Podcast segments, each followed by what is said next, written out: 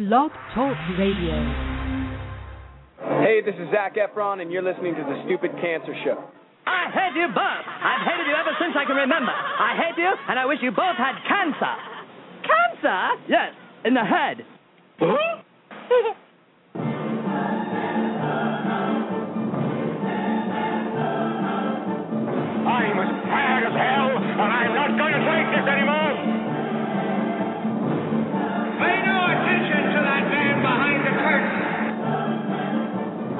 you telling you built a time machine? Out of a DeLorean?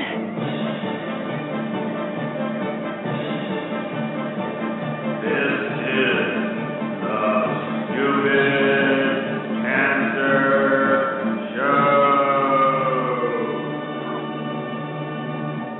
Uh oh. Sounds like somebody's got a case of the Mondays. Because he has a lot of chutzpah.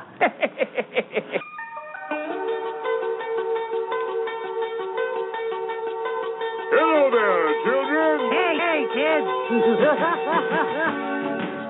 People seem to like me because I am polite and I'm rarely late. and now, the hosts of the Stupid Cancer Show, Lisa Bernhard and Matthew Zachary. Not that there's anything wrong with that. Oh,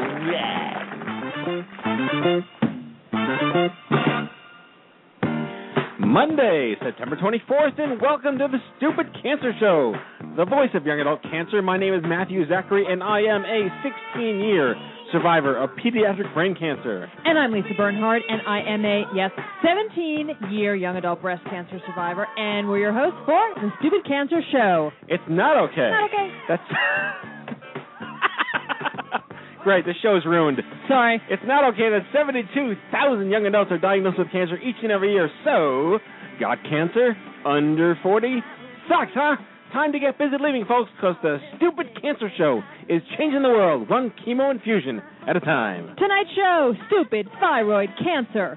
Joining us, our good friend Joanna Isbill. She's a young adult survivor of thyroid cancer, and she is Vice President of Business Development and a columnist for Dear Thyroid. Cherry Wunderlich, adult, young adult survivor of thyroid cancer as well, Director of Publications and Outreach for ThyCa. Gary Bloom, the Executive Director of ThyCa, and they're going to tell us all about what that is. And kicking it off in our Survivor Spotlight, Lily Mulcahy. She is what is else, Matthew, but a young adult survivor of thyroid cancer. She's getting a theme here. You, you are, yes. We're running consistency. Funny how we do that. Yes. Anyway, the Stupid Cancer Show is a production of Stupid Cancer. Online at stupidcancer.org, 24 7, 365. We are the largest support community for the young adult cancer movement. So, welcome aboard another fun and exciting romp through the hay on tonight's Stupid Cancer Show, where remission is not a cure and survivorship is all that matters. And a Stupid Cancer welcome to any and all of our first time listeners here on the Blog Talk Radio Network and on iTunes as we broadcast all the way live from the Keybone Deck, our fabulous studio in New York City. And don't forget about the live chat room. If you're tuning in right now, go to the uh, stupidcancershow.org and join the live chat. I'm going to do that right now, Matthew. I think you should. I'm going to join that live chat. Our self-ingratiating applause, notwithstanding. Hello, Lisa. How are you? Hello, Matthew. Hello, Kenny Kane. What is up? That's a nice shirt. What's it say on it? It actually says Stupid says. cancer, stupid yeah. cancer, stupid no. cancer, stupid cancer. Excuse me. Does your shirt say "stupid dancer"? Someone said that, didn't they? yeah, I get it all the time. Really? Stupid dancer. It says Tiny Dancer. Hold me closer. No, never mind. Oh boy. That was horrible. That was. We're going to go off the air now. We're gonna We've just lost all of our non-sponsors. All right. We, have, we have a full house. we do. We like having audience people. But th- what's exciting is we have a full house, and they actually aren't our scheduled guests. Right. They're like added bonuses. They're groupies. Yeah, we, Totally. we, we like to think that they're groupies. In my That's- mind, you're all groupies. Right. In my mind, yes. Yeah. All right. Well, we are joined by our brand new intern for the fall This semester. is Kenny, exciting. you may introduce because she uh, is under your watch. Uh oh. We welcome Tame and Kim. Welcome Tame and show. Kim. Come on, Kenny, like this. We welcome Tame and Kim. I'm I'm jet lagged. Hello, nice to meet you. Welcome to the. yeah, uh, but we have welcome to tell madness. Taman's story because she's come a long way. Or Taman can tell She's from Taman's Brooklyn. story. Yeah. Where are you from, Taman? Uh, I'm from South Korea, and I was working as a radi- radiation oncologist in Korea, but I feel like I want to help cancer patients outside of the hospital. So I came to New York and find nonprofit. So Stupid Cancer was one of the best that I found. So this is amazing. We have a radiation oncologist here from South Korea. So how did you end up in New York? Um, Sort of a downgrade to our internship. Yeah. because in Korea, nonprofit is not famous job and it's not very like. Not so much here either. Yeah. Oh, really? well, Yeah. we like to think it is. Kick to the curb. Oh, it's the wrong place. yeah. Sorry.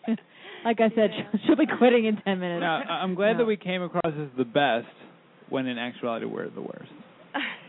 Okay, well I wouldn't say that. Kenny needs We're a all uh, bottom feeders. Yeah, yes, exactly. So that no, but that's amazing. So you came here. So that, so in the nonprofit, in all seriousness, the nonprofit world Mhm. is not really a great scene in South Korea, is what you're saying. Yeah, so I need. Leaning, leaning. Pull pull the mic up to you so we can hear you loud and clear. Lean in. Yeah? Yeah. hmm So did you have what was it some sort of program or did you strike out on your own or how did you actually get physically? I mean, I know there's planes, Uh-huh. trains and automobiles. You probably took a plane, Yeah. but I mean, how did you actually come about that you worked this out to come here? Uh, there is a government scholarship program, so like Korean university student can come to USA and have an internship. Right. So I had an interview in Korea, so I got a scholarship, so I can come here. Excellent. Yeah. Very exciting. So we have stuff. like a really like the smartest person in the house is our intern. a radiation oncologist from from Kor- South Korea. Yeah. Amazing. Well, we're also joined by Max Philp. Hello, Max. Hello. Hi, Max. So, what brings you here? What He Beckett- also sounds really sorry, Yeah. but he also sounds really smart. no, based you on make what I heard him say. one of those guys that you office. just know you're dumb around. I know. Yes. What brings you? What bet did you lose that brought you here? Uh, I didn't really lose any bet. Um, I was. Uh, Pull that mic in also nice and close. all right. Eat it, as we say. I've been uh, looking for an internship this semester, and um, you know, I'm really into health. And uh, as a type one diabetic, I've I've been affected uh, by a disease that I had no control over receiving. Um, also, I had an aunt that I'm very close to that was uh, diagnosed with breast cancer, and she's been a survivor for about five or six years now. Wow. So uh, I've also done a lot of nonprofit work. I'm from the San Francisco Bay Area, and um, I'm a sophomore at New York University, and so we'll just see how this goes. Cool. We are a breeding ground for interns. We are. It would appear. From South Korea to San Francisco. And and uh, now from Jersey, we're going downhill. Jersey in the house. Karen Rain and Mark Jason uh, came to the organization for a visit today. Ken, you want to tell the story? Sure. So Mark Jason has a wonderful photography initiative that he's taking uh, part in. Are we allowed? He's Are, spearheading. are we allowed to say He's spearheading. He's a man. spearheading a, Behind Giving the you free, lens. free press. a, a Yeah. photography project.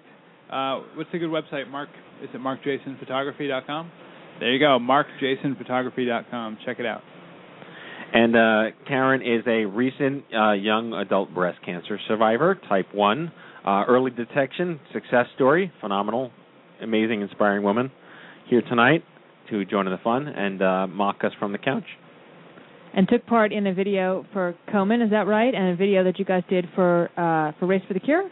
Yes. That aired on CBS. And she is probably one of the most well spoken and intelligent people. We are being outshadowed here today by four brilliant people, and we're just like slugs on a rock. As usual, we we dumb down the room when our guests are here.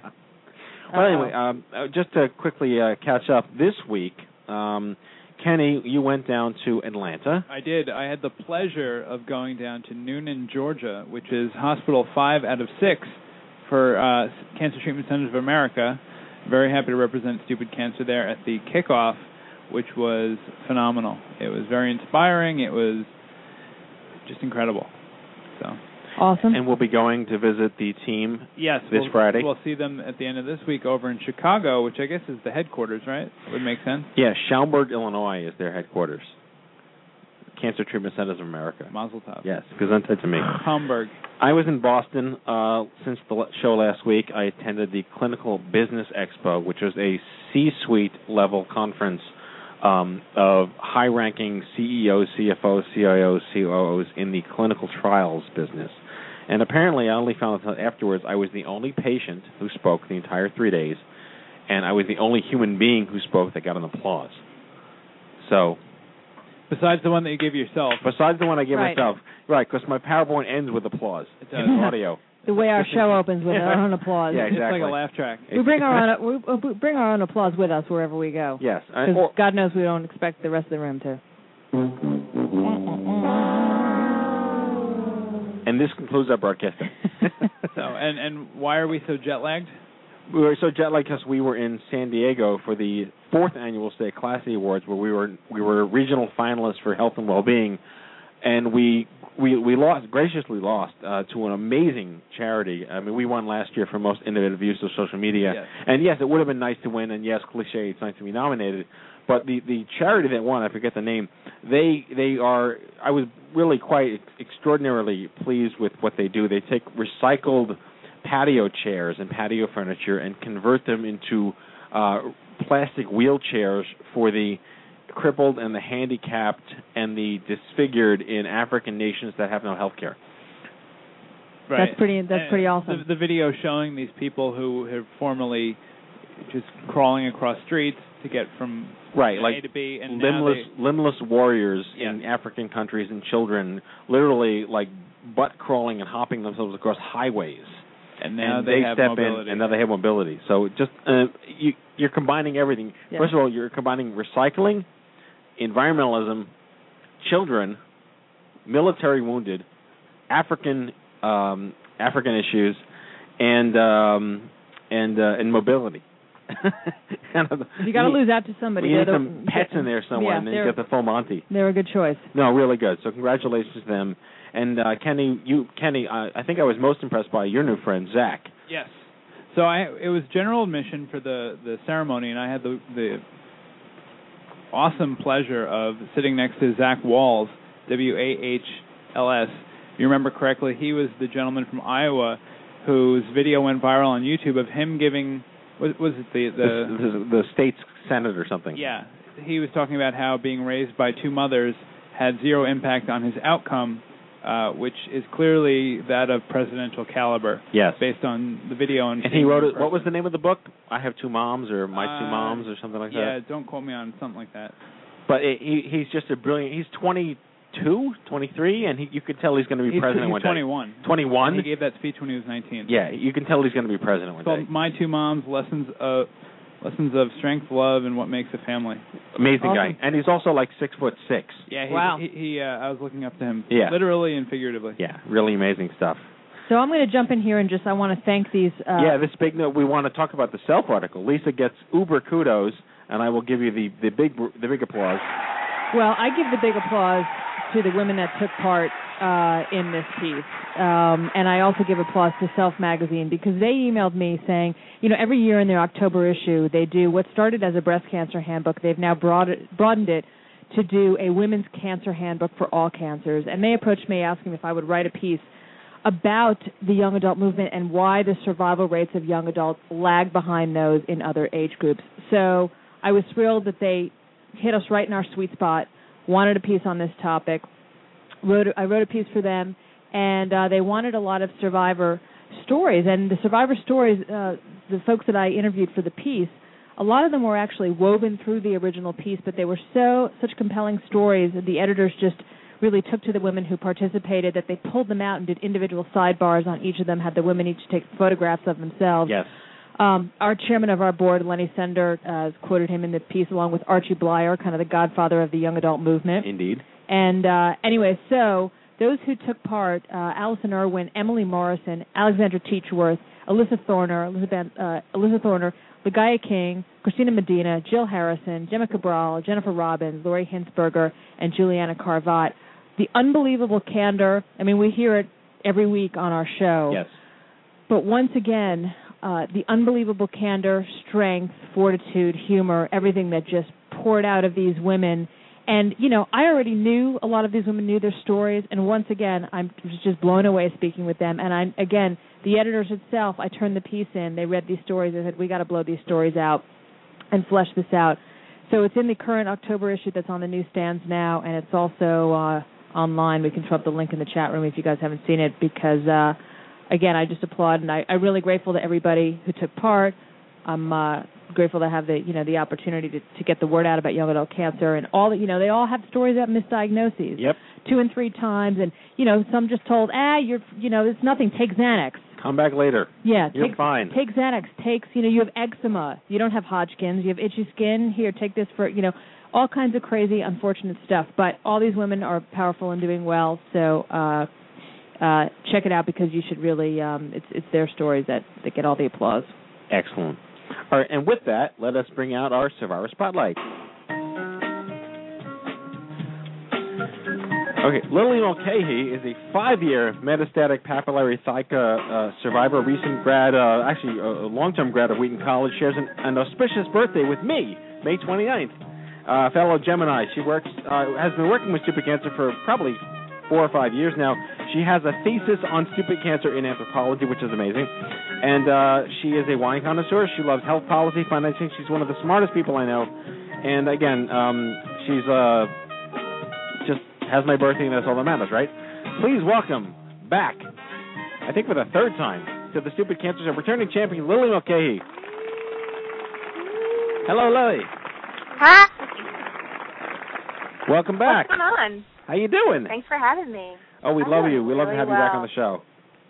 Thanks. It's really fun. So, uh, so, so let's get right to it. Let's talk us. Uh, I mean, uh, your thyroid story is, is, you know, sort of breaks the mold of the stigma of what people think is the good cancer. And you know, I'd love you to just talk about that journey because you were very young when this happened. Yeah, I was 18. I, you know, I, I got to college. I kind of was embarking on this path that I thought would just be this normal college thing. You know, I get there, I need to find a major, you know, make some new friends, and like by Thanksgiving break, I was so sick I couldn't get out of my bed. You know, I had mono so badly, just due to being completely weakened. I um I was diagnosed like over my Christmas break and I had surgery in late January of that year. Now, I was 18, and I I I think there was part of me that this is the worst thing that's ever happened, and part of me that thought it's no big deal. It's just gonna, you know, be over soon or something like that.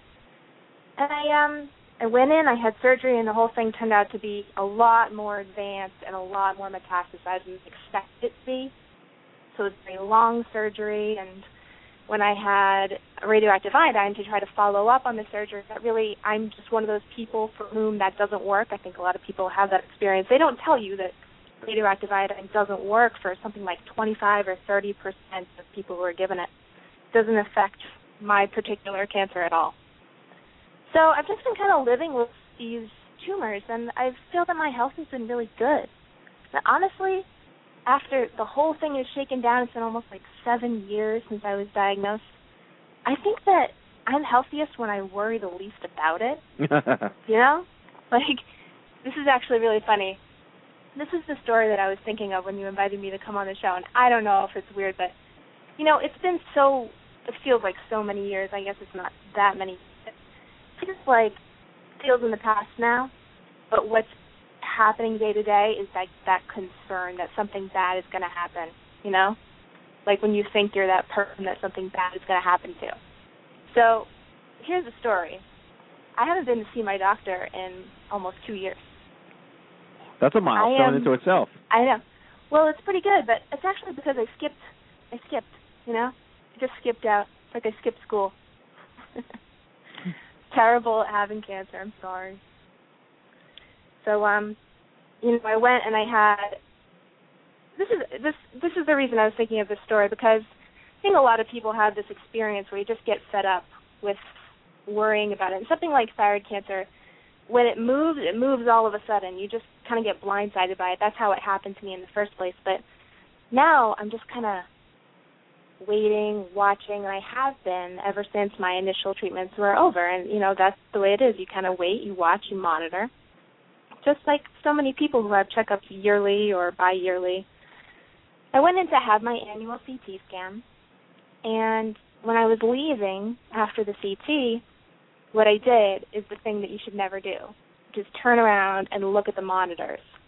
Yeah. You know, in the control room. Yeah, do you know what I'm talking about? Oh yeah. I could oh, see right in there. Yeah.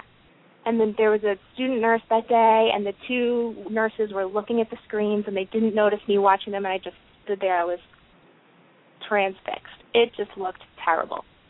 You know, this was two years ago. Looked awful. I was so afraid, and I was just beside myself. And a week later, I go to have my appointment with the doctor. I'm driving down there from Cape Cod. My car breaks down. Right? Because so on I the range can't get my results. Yeah, on the way to the appointment, my car completely breaks down. It never drove again. So I call the receptionist, and she says that she can't give me the results, and the doctor wants to see me in person and stuff like that. So I'm getting more and more concerned, right? Finally, I get the letter in the mail that she insists on sending me. I open it up. It's like it's like I think the heavens are about to open and like the lightning is going to strike me and stuff. I open it up. It's one sentence long. Your CT scan is stable from last year. Oh God, they couldn't just tell you that on the phone. I know exactly. She couldn't just tell me that. He couldn't call me in person. I mean, come on. So that's when I was like, you know what? I'm not going to rush in there. You know, I'm going to take this. As, you know, I've been completely progression free for like five years.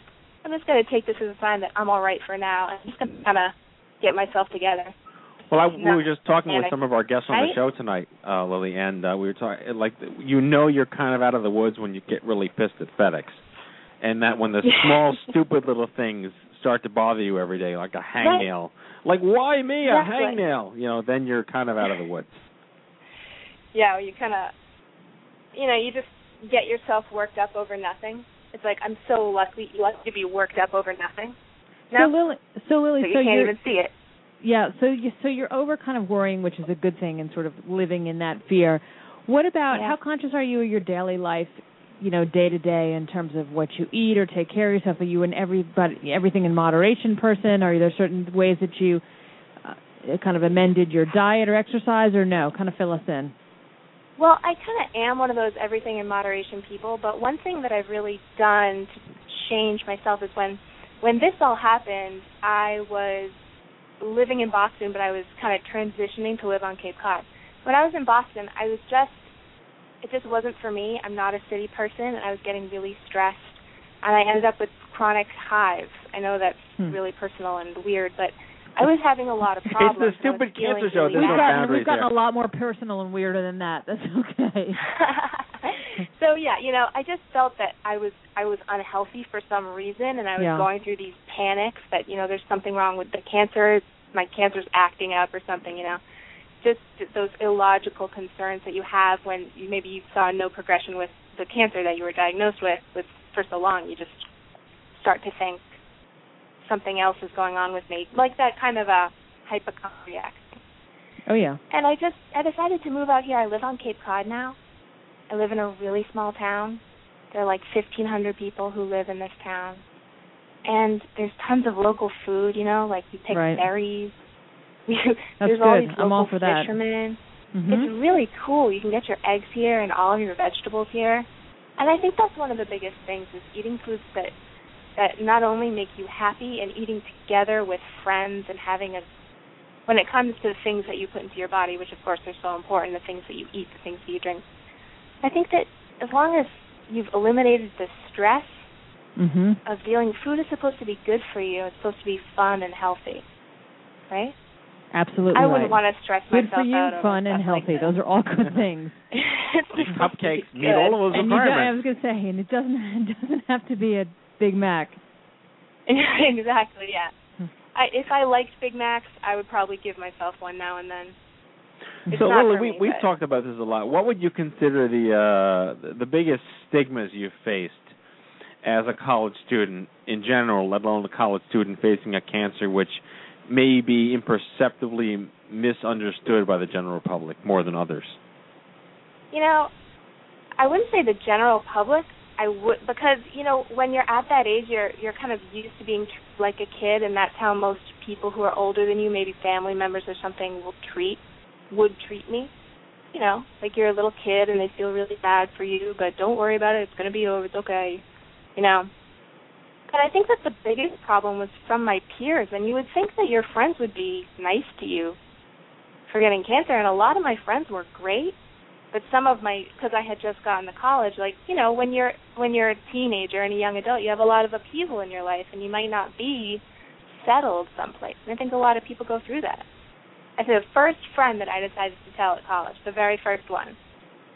I I sat him down. I said, "Look, you know, I went to the doctor today, and he said that he has to do a biopsy, but he's pretty sure that this is thyroid cancer and not some kind of benign tumor or something." Got very huffy. He wouldn't look at me. He wouldn't talk to me. So I'm like, hey, come on. what's up? It's going to be okay. And he says, oh my God, sorry. I've never had a friend who had cancer before, okay? He's so furious wow. at me. Wow. Okay. Yeah, I know. I think it's really funny. I know, so awkward. But it's like the issue when you're so young like that is that your friends are young too. You know? They're kids too. And it's just because you don't get to be a kid anymore doesn't mean that they have to stop. You know? Did you have any? Did you see any kind of uh, therapist or seek seek out any kind of therapy at all when you were going through treatments or pre or or post treatment? Not really. Afterward, I sort of did, but I I I always had a hard time with that. But I actually did find a really good therapist about a year ago, and and I, she helped me with something. What is this thing called that she does? It's where you you think a thought and you you look at a flashing light side to side Oh yeah, as you think through the thought. What's that called? ECM. I know what you're talking about. Say it Yeah. again. ECM. Hmm. Doesn't ring a bell, but I know it. But that doesn't sorry, mean but you, anything. you know what I mean. You you Yeah. process the thought. You think about a Uh-huh. traumatic event, and you know, like you you say, I don't know that something happened, or you you felt bad about the way that you acted, or you I don't Did know that felt work for you? about something. It actually worked really well. It helped me Really? get through a couple of things. Yeah, no, it was really great because at the end of it, you I felt really great, and I felt like I came to a good conclusion that would stick with me. You know. So that's the only thing I ever found that helped. But you know, that didn't happen for years after this. You know, I definitely didn't have any. I didn't have. I sought a therapist, but I didn't have any success finding a therapist that could really help me for a long time. Although you said that that that that treatment specifically did help. Yeah, it did. Yeah. And where did the absinthe come in in all of this?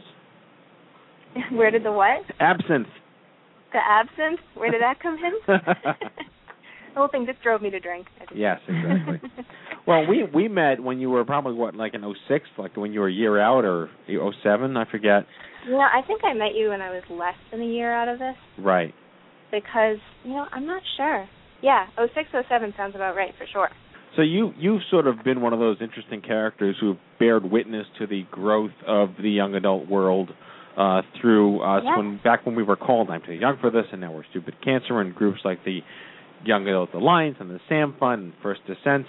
Uh, what, what's your perspective? Because we're going to wrap in about a minute or two. What's your perspective as a young adult survivor, uh, being in the from from sort of both perspectives, as an advocate and as someone who kind of like joined the movement by accident of your diagnosis after five and a half years? What what do you what do you say to others like yourself? You know, to others like my, I think movement has changed a lot. Actually, Uh, has changed, uh, rather, has changed the way people see cancer a lot. I think that many more young adult survivors are much more visible, and that really makes it easier. You know, when I say that I had cancer when I was 18, people don't really panic anymore. They say, "I read the most fascinating book about this woman who had cancer when she was 20 or something," or or they they don't think of it as a stigmatizing factor so much. And I think that that's great, and I think that this really has a lot to do with it because things that young people do are important in the media, and social networking, in society. And I think that as long as an individual, every individual who has to deal with something like this will keep fighting to say, I'm not a statistic, I'm not a number, I have an experience and it just belongs to me. I think that that both makes it more visible, brings it the weight that it deserves, but in a personal way. Absolutely. You know what I mean? Yeah. Well, Lily, we're really That's happy what I that you think. came back on. Your, you, this is your uh, trifecta, right? Your Yeah, I third think time. so, yeah. Yeah. Do you have a blog that we can promote? What, are you writing anything these days? Not right now. I'm working on a few things, but I'm not publishing them right now, but I'll let you know when I do. Oh, please do, and and uh, please do come visit us in New York one of these days. Yeah, I'd love to see you. And I'm Take sorry care. I missed you in Boston last week, but take care of oh, yourself oh, yeah, and thanks I know. again. Thank you. Okay, Lily Mulcahy, everybody. Thanks, Lily. Bye. Thank you. Hello, I'm Kent Brockman, and this is I on Cancer. Just the facts, ma'am. All right, here at Stupid Cancer, we promote and host hundreds of U.S. events each year and don't want you missing out on them. We're talking about financial webinars, fertility conferences, kayaking retreats, meetups, tweetups, road trips, concerts, and more. Hey, Kenny, where can people find out about all these awesome events? All right, everybody, head over to events.stupidcancer.com. I'm doing this from memory. Matthew, I don't have the paperwork. Head on over to events.stupidcancer.com, your one-stop shop calendar for all our social and educational events nationwide. Something could be happy, happening in your neck of the woods, and we don't want you missing out. What's going on, Kenny? All right, this is the part that I could do without being jet lagged. Thursday night, we're having a Stupid Cancer Happy Hour in North Jersey, as well as a Stupid Cancer Happy Hour in Chicago, where Matthew, Alli Ward, myself, Jonny Imerman, and many more will be in attendance. Uh, you should definitely come out for that if you're in the Chicago area. Saturday night, we have a Florida Happy Hour in the Gainesville area. And finally, Friday, October 5th, we have one in the Phoenix area. Is that it? That's it. Okay, well, that's plenty. What do you want me? I'll, I'll create some more. Just real make quick. some up right All now. Okay. It's official. It's official. Who's who's who's telling everybody it's official? Apparently you. okay. Well, we can read it together. The plane, the plane. We can read it and we can harmonize. It's official. Mark your calendars for OMG 2013, the sixth annual OMG Cancer Summit, April 25th through 28th, 2013, at the Palms Casino in Las Vegas. That's April 25th through April 28th. Four days of awesome at one of the largest gatherings of its kind in the world. Visit OMG2013.org today and learn more about the OMG Players Club, an exciting way to earn travel reimbursement by fundraising. OMG2013.org. All right, the Stupid Cancer Store, which I give Kenny complete ownership on, and I'm so proud of him, has over Thanks, Brad. 14 awesome, 14 awesome products for sale right now. Wait, Uh, wait, wait. Does that mean we have 15 products?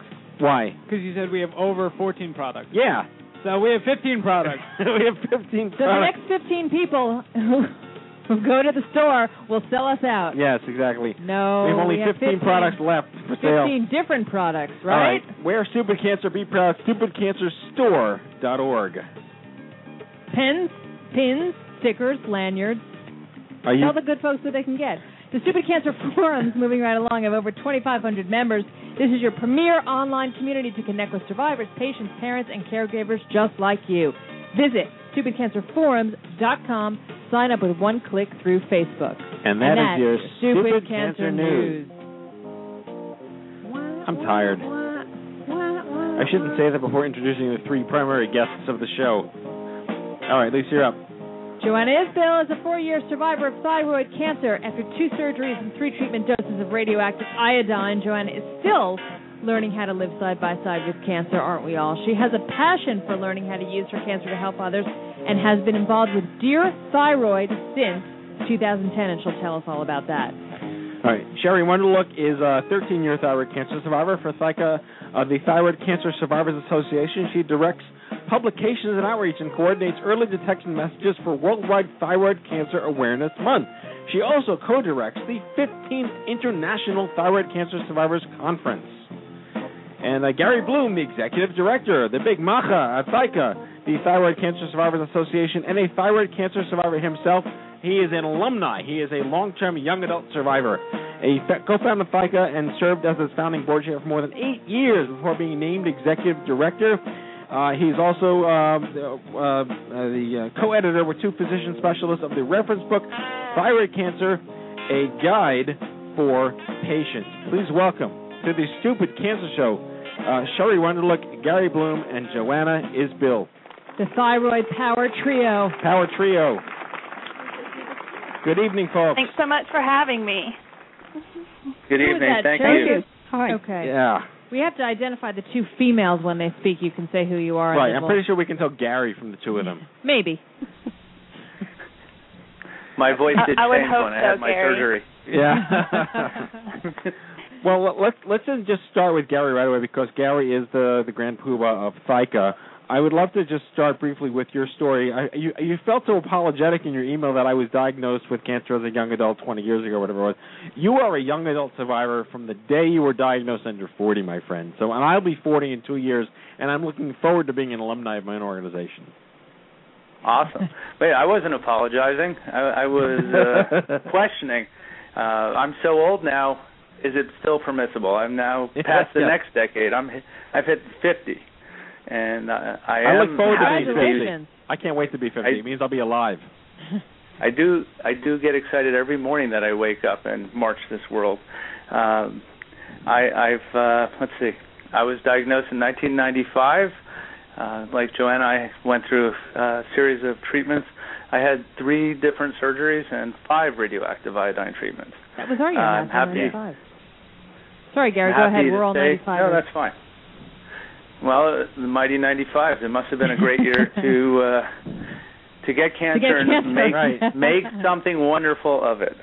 Uh, to reach out and help our fellow man. Uh, I uh, I'm happy to say I've been disease free since August of 1998, uh, and also extremely proud to be, have been part of ThyCa from the very beginning, and to continue to be part of leading ThyCa forward with the uh, with with every great effort to bring our message to more and more people to help more and more people. So, Gary, why And you uh, tell- it's a pleasure to be with you all again. Excellent. Why don't Yeah, you Gary. This is sorry. This is Gary's three-time returning champion now. three-time as well. Three-time returning champion to the Stupid Excellent. Cancer Show. So, for those who, who have not heard you before, tell the good folks out there They're fortunate. What, exa- what exactly is ThyCa, the Thyroid Cancer Survivors Association? Describe that. Tell tell everybody about that. What you guys do. Well, Th- ThyCa has uh, a number of services. We provide uh, support and education to people in. We serve people in more than 96 countries at this point. Primarily, of course, English would be, um, you know, our, our first language. We are working on actively working on translations to bring better information to people throughout the world.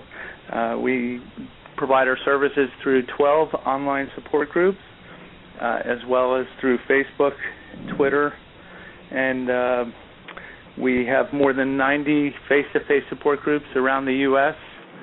and one in Canada, Costa Rica, and the Philippines. Uh, we provide free information both through our uh, website as well as uh, through the mail. We do bulk mailings through physicians to get information to people, uh, hopefully at the time of diagnosis, to try to make this uh, experience, this journey that we all walk, um, better. Because um, we find ourselves in thyroid cancer being told, if you have to get cancer, this is the one to get. Psych, part of ThyCa's mission is to change that message and to help people actually deal with a cancer diagnosis instead of uh, being in a position of sort of uh, feeling demeaned by uh, being told they have good cancer, but rather we feel we have to live with a cancer that is life impacting. And I'm sure Joanna will speak to that as well. Absolutely. Additionally, ThyCa, I'm sorry, ThyCa provides uh, webinars. In fact, we uh, hosted a webinar uh, this very afternoon. Uh, we provide a number of face-to-face seminars and workshops throughout the year, and of course, our big event is coming up next month, October 19th through 21st in the Chicago, Illinois area, our International Thyroid Cancer Survivors Conference. It's not too late for people to come join us. We'll have probably 35 medical specialists joining us, and about four to 500 people will join us as well. Awesome. So that, that'll, I, I guess that'll be enough of me talking about ThyCa. I'll step aside and let you talk to everyone else. well, let's let, so let's have Joanna, as you mentioned, jump in here, VP of Business Development and Strategy, and she also writes for uh, for Dear Thyroid. Uh, so tell us about Dear Thyroid and why Dear Thyroid, like Dear John, or you know, is it because you Dear Thyroid, I'm dumping you like Dear John? Tell us how that you came at the, the name and what you guys do. Yeah, it's exactly like a Dear John letter. Um, so Katie Schwartz actually is the founder of Dear Thyroid, and it is an online support forum for people with any kind of thyroid disease or thyroid cancer. And what's really unique about it and what drew me into it um, is that each person who comes to our site has the opportunity to directly address their disease, um, which sounds kind of weird to some people, but it allows us to kind of get that burden off of our shoulders and and say what we really want to say. So the first time that I I wrote a letter that was published on the site, I just talked directly to thyroid cancer and ju- and just kind of got those emotions off my chest and that's what um what our main outreach is um it's just to provide other survivors and other people dealing with thyroid disease an outlet to speak directly to their disease and connect with each other um, and, and find support with each other. And I also uh, I write a column called Life Redefined, and it's just about my experience with cancer, some of the issues that I faced just as a young adult, and you know going through school, dealing with uh, social issues, different things like that. And Cherry, let's get uh, thanks, Joanna, for that. Let's have Cherry join in, who's uh, works at uh, ThyCa uh, along with Gary. Cherry, you're 13 years out. Are you still living with symptoms? Um, my main challenge, thank you very much for having this program. As you know, it's Thyroid Cancer Awareness Month, so this is a terrific timing. Uh, the main issue with me, since I'm fortunate to have had lots of clear testing through neck ultrasounds and blood testing, has been my, my main form of testing. Right. But getting my dose adjusted of thyroid hormone replacement, because I, like Joanna and Gary, have no thyroid gland, that's an ongoing uh, challenge for us is getting our um, blood measurements and the the corresponding dosage um, adjusted. So right now I'm due in for another blood test because my level wasn't right. My blood test didn't come out quite right. Um, it was not indicative of cancer, but it was indicative that I needed an adjustment there because our thyroid levels affect very much how we feel on a day-to-day basis. Right. And were you starting to feel the effects of that? Um, I couldn't I couldn't really tell. So I'm going to have a discussion with my with my doctor after we get another another test result to see if that was a, a chance result or whether I really do need a dose adjustment. I see. So tell us also because you're co-directing something called the 15th International Thyroid Cancer Survivors Conference. When is that, and what's that all about?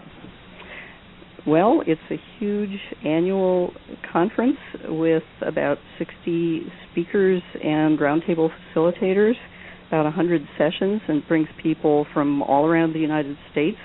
We already have people signed up from 31 states and, and other uh, countries, and a combination of uh, talks and Q&A sessions with very distinguished leading thyroid cancer specialists plus other specialists on coping and whether it's doctor patient communications or stress management, coping with the fears that many of us have around our treatment and possible recurrence. So it's three days of learning and sharing and like a giant support group as well as lots of education. It's it's a wonderful uh, weekend. It'll be in Chicago uh, this year, October 19th through 21st, as Gary said. Right. Gary did touch on that. I'm sorry. We were we were we did with all kinds of specialists there, but the dates again are October. So we can let people know.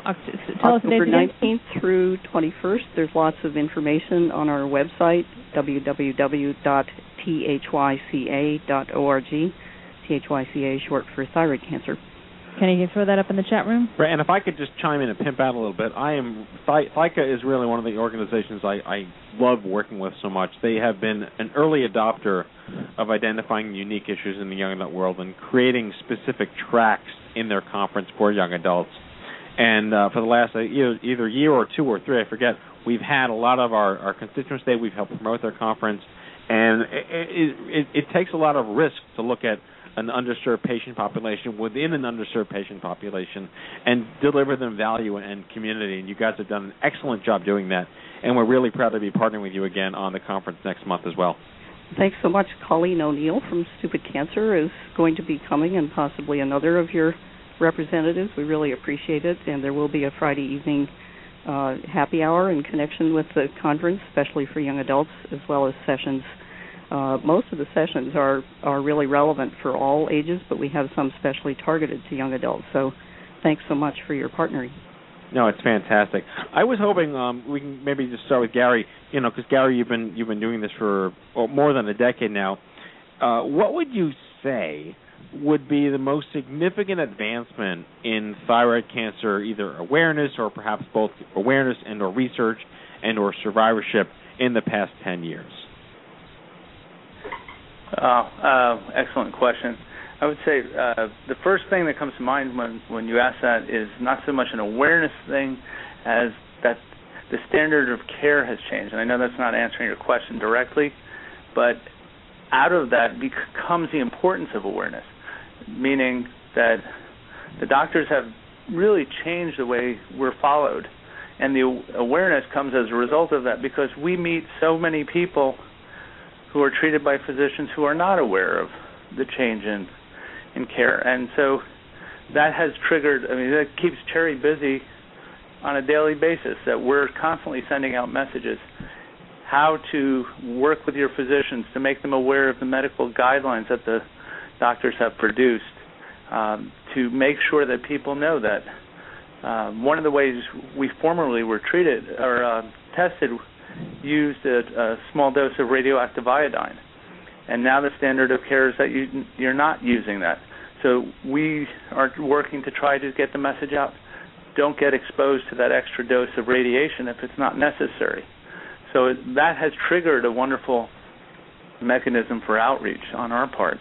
Uh, awareness uh, for us comes from uh, really the internet is so important to us because it allows us to reach people, as I said, in more than 96 countries.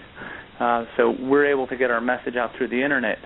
But we're very, uh, very committed to getting our message out through other channels. So we work very closely with a number of doctors to try to get them to share our information uh, either through their back office or through their front office. We work with them to have uh, meetings where we can pass out our information. And uh, we're very proud of the fact that we have, at this point, far in excess of 350 active volunteers who are constantly requesting materials to spread the message. Awareness, always about awareness. We want to find people at the beginning of their journey. And if we can't find them then, we want them later whenever we can because uh, this is not a journey we want people to take alone. Well, which brings me to the question dovetailing, and I want to get back to Joanna in a second about the impact of your thyroid. But in terms of, maybe this is for Cherry, uh, the, this idea of oh, it's the good cancer to get. If you're going to have cancer, get this one.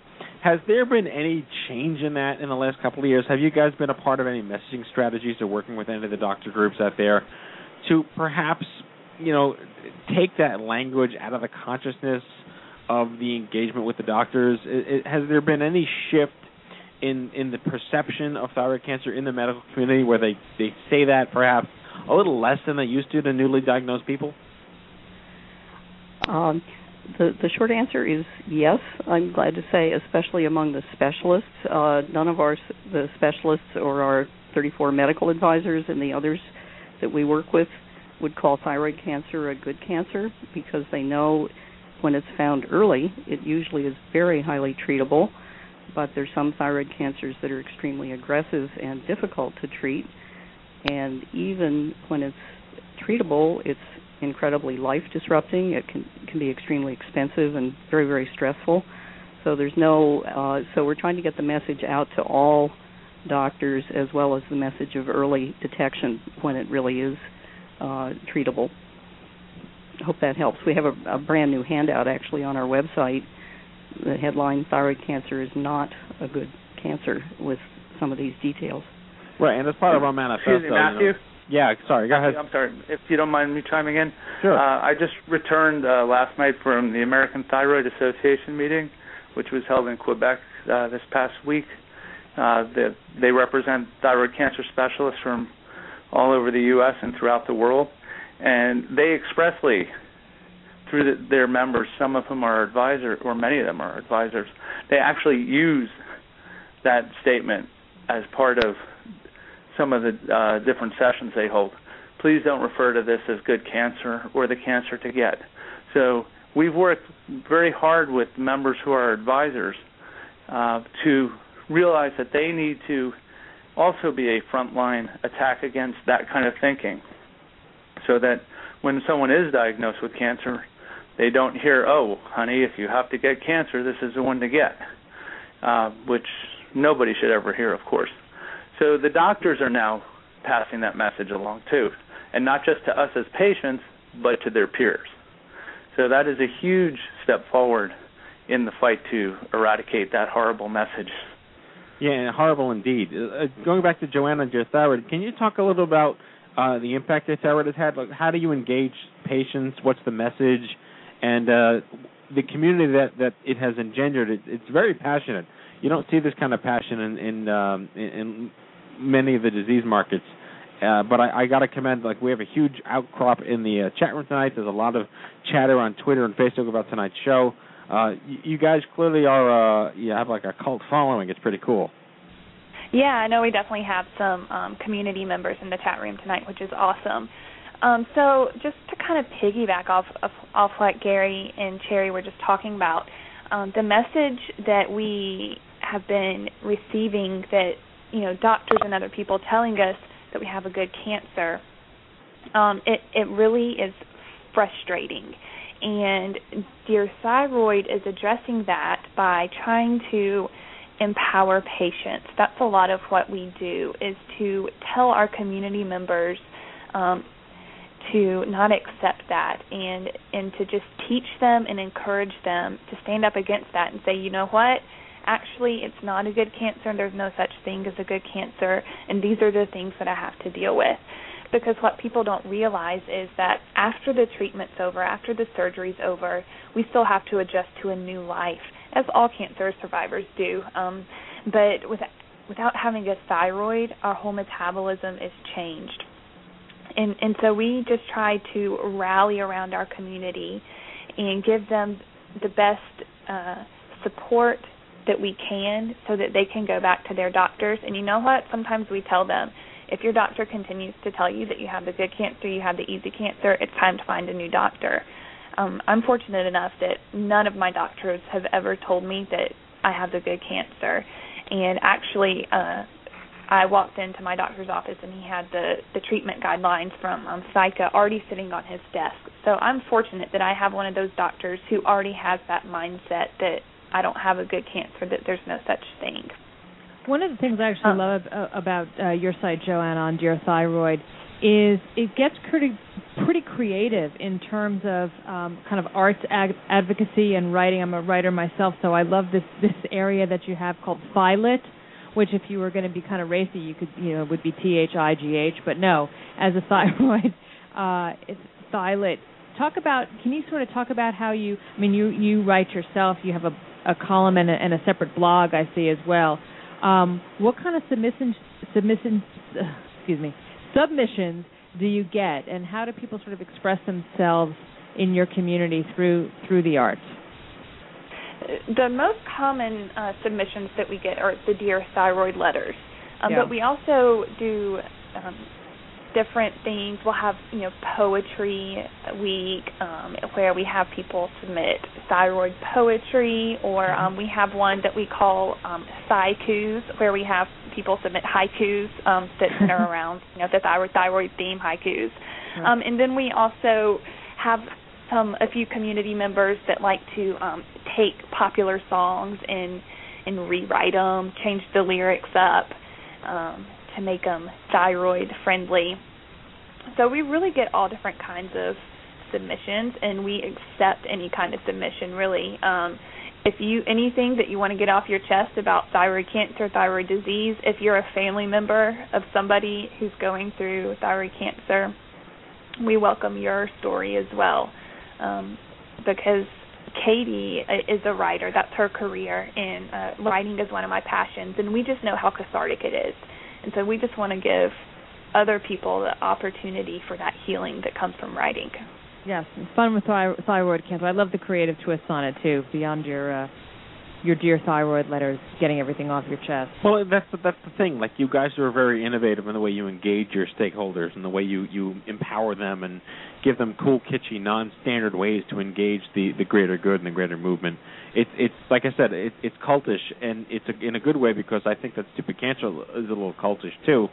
You kind of Yeah. have to be a little weird to log onto a radio show on a Monday night when you'd rather probably be watching how House is off the air. I'm really old. Whatever's on the air now, whatever J.J. Abrams' Lost sequel is now, should be on Fox tonight. Well, sometimes we lose out to The Bachelor. The Bachelor, yes, exactly. But Actually, I'm watching it right now. okay. Kenny's on his Hulu account watching The Bachelor. Uh, but in, in in in in in all that truth, you guys really have a very engaged, an extremely engaged community, and you know, if the stigma really is, oh, it's just thyroid cancer, I think you guys are doing a really great job at trying to, and and succeeding at building that larger message. It's it's my hope that you know people stop getting told that's the good cancer because we see this happening in Hodgkin's. They're like, oh, it's a good thing it's Hodgkin's and not non-Hodgkin's. That's the good one to get. You know, it, it, we, I just really hope there's going to be some change in that. But we have a, a question from the chat room here. Um, I have to find it, of course, because it's scrolling by so quickly. Um, maybe Kenny, you can help me out and find the question. Um, Which one are you referring to? Oh, there was a bunch of them. Just pick one because it's scrolling by so quickly. Um, anyway, I'll just I'll just throw out a, a, a uh, what, what kind of response have you gotten uh, from the conference, and how has that changed over the last uh, couple of years? Obviously, your your the attendance is growing, the number of speakers is growing, but what impact has the conference really had? You want to start, Cherry? Uh, go right ahead. Okay. Uh, what impact has it had? Uh, it's the spreading of awareness. Uh, as you can imagine, a lot of people uh, don't live in uh, the areas of centers of excellence. And one of the great messages that comes out of the conference is here are doctors who are considered experts in the field, and they are here uh, to create a connection to our community such that uh, they will take phone calls from people who don't live near centers of excellence. They'll take the phone calls from those people's physicians to act as phone consultants as the doctors excuse me who don't see as much thyroid cancer are treating their one or two patients so that the, the spread of knowledge is not just happening uh, by virtue of doctors who go to meetings but it's happening by virtue of us as patients um, creating greater awareness of who we see and how many patients some of our doctors see versus how few thyroid cancer patients some of the other doctors see. So it's created a greater community both for the patients but also for the patients as they interact with their physicians. Uh, I feel that it's very empowering uh, for people rather than hearing, oh, if you can't go to see someone at, I won't name one of the centers of excellence, uh, the implication is that you're in a dire straits. No, your doctor has a phone, make that connection. Maybe you do need to go for a second opinion, but that phone conversation between your physician and that expert can really help uh, create a better treatment plan for the for that person. And uh, we're very proud to bring that connection together. Okay, we uh, found that's one question. of my favorite points. Well, and then that's that's exactly what I was hoping to get from you because that the the idea of uh, I was just talking to somebody today about this, like the idea of awareness for cancer can be very easily dismissed. Oh, I know cancer exists, but there's a subtle tactile issue in there where it, you can know it exists, but you really don't understand what you can do about it. And when you're facing something as challenging as an actual diagnosis yourself, how do you remember in that moment what it is that you're supposed to do or ask for or who you can connect to uh, when you need that critical support? Anyway, I found the question from the chat room. Um, do you lose your hair during RAI? Well, I'll I'll step in and answer that since I've had treatment doses multiple times. No, you do not lose your hair. Um, some thyroid patients do um, talk about losing their hair, but it's because they're hypothyroid, and that's a symptom of being hypothyroid is your hair falling out. Um, but it's not like um, a lot of the chemotherapies where you lose your hair is a side effect. Well, that's I know some people I lost do my feel a hair lot of for age nausea. you lost your hair for other reasons, Gary. Aging reasons. Aging reasons, right? Gary, tell us and about the stress book. of children. And so you were co-editor. Who are the physicians you wrote the book with, and can where can fo- can folks get a copy of the Thyroid Cancer Guide for Patients? Absolutely. Well, we'll start with the, the most important question. Where can they get the book? Uh, go right to the ThyCa website and look for the tab reference book or put in reference book into the search uh, box and it'll bring you right to uh, the information about the book, including an order form. Um, the book was the I would say the brainchild of doctors Douglas Van Nostrand, who's a nuclear medicine doctor, and Len- Leonard Wartofsky, who is an endocrine uh, doctor, endocrinologist.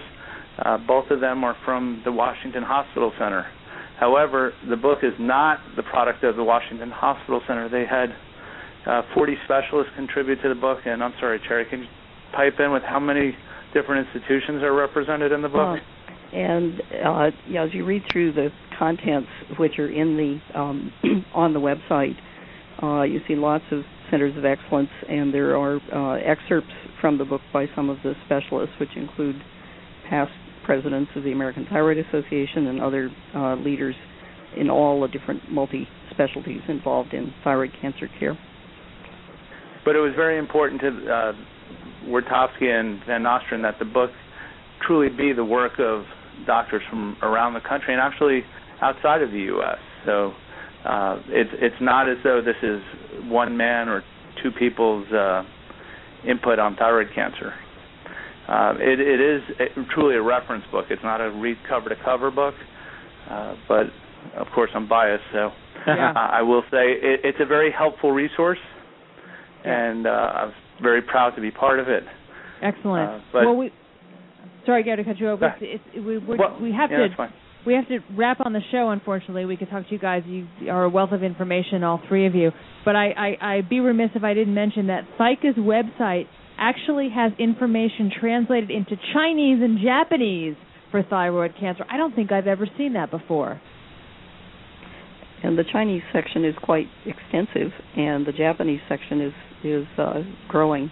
and in and in in Espanol as well. But how did you? That's that's that's fascinating. You click it, and there it all is in Chinese and Japanese for our uh, Chinese and Japanese friends. We have a uh, a radiation oncologist here from South Korea, so it's it's uh, an international night, and then spreading spreading the good word across the globe. So anyway, we applaud all three of you, and thank you so much uh, for being on the show.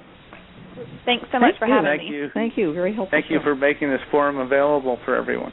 No, and uh, this is our, our this is our annual date. September of every year. You guys are always welcome to be on the Stupid Cancer Show in uh, recognition of National Thyroid Cancer Awareness Month.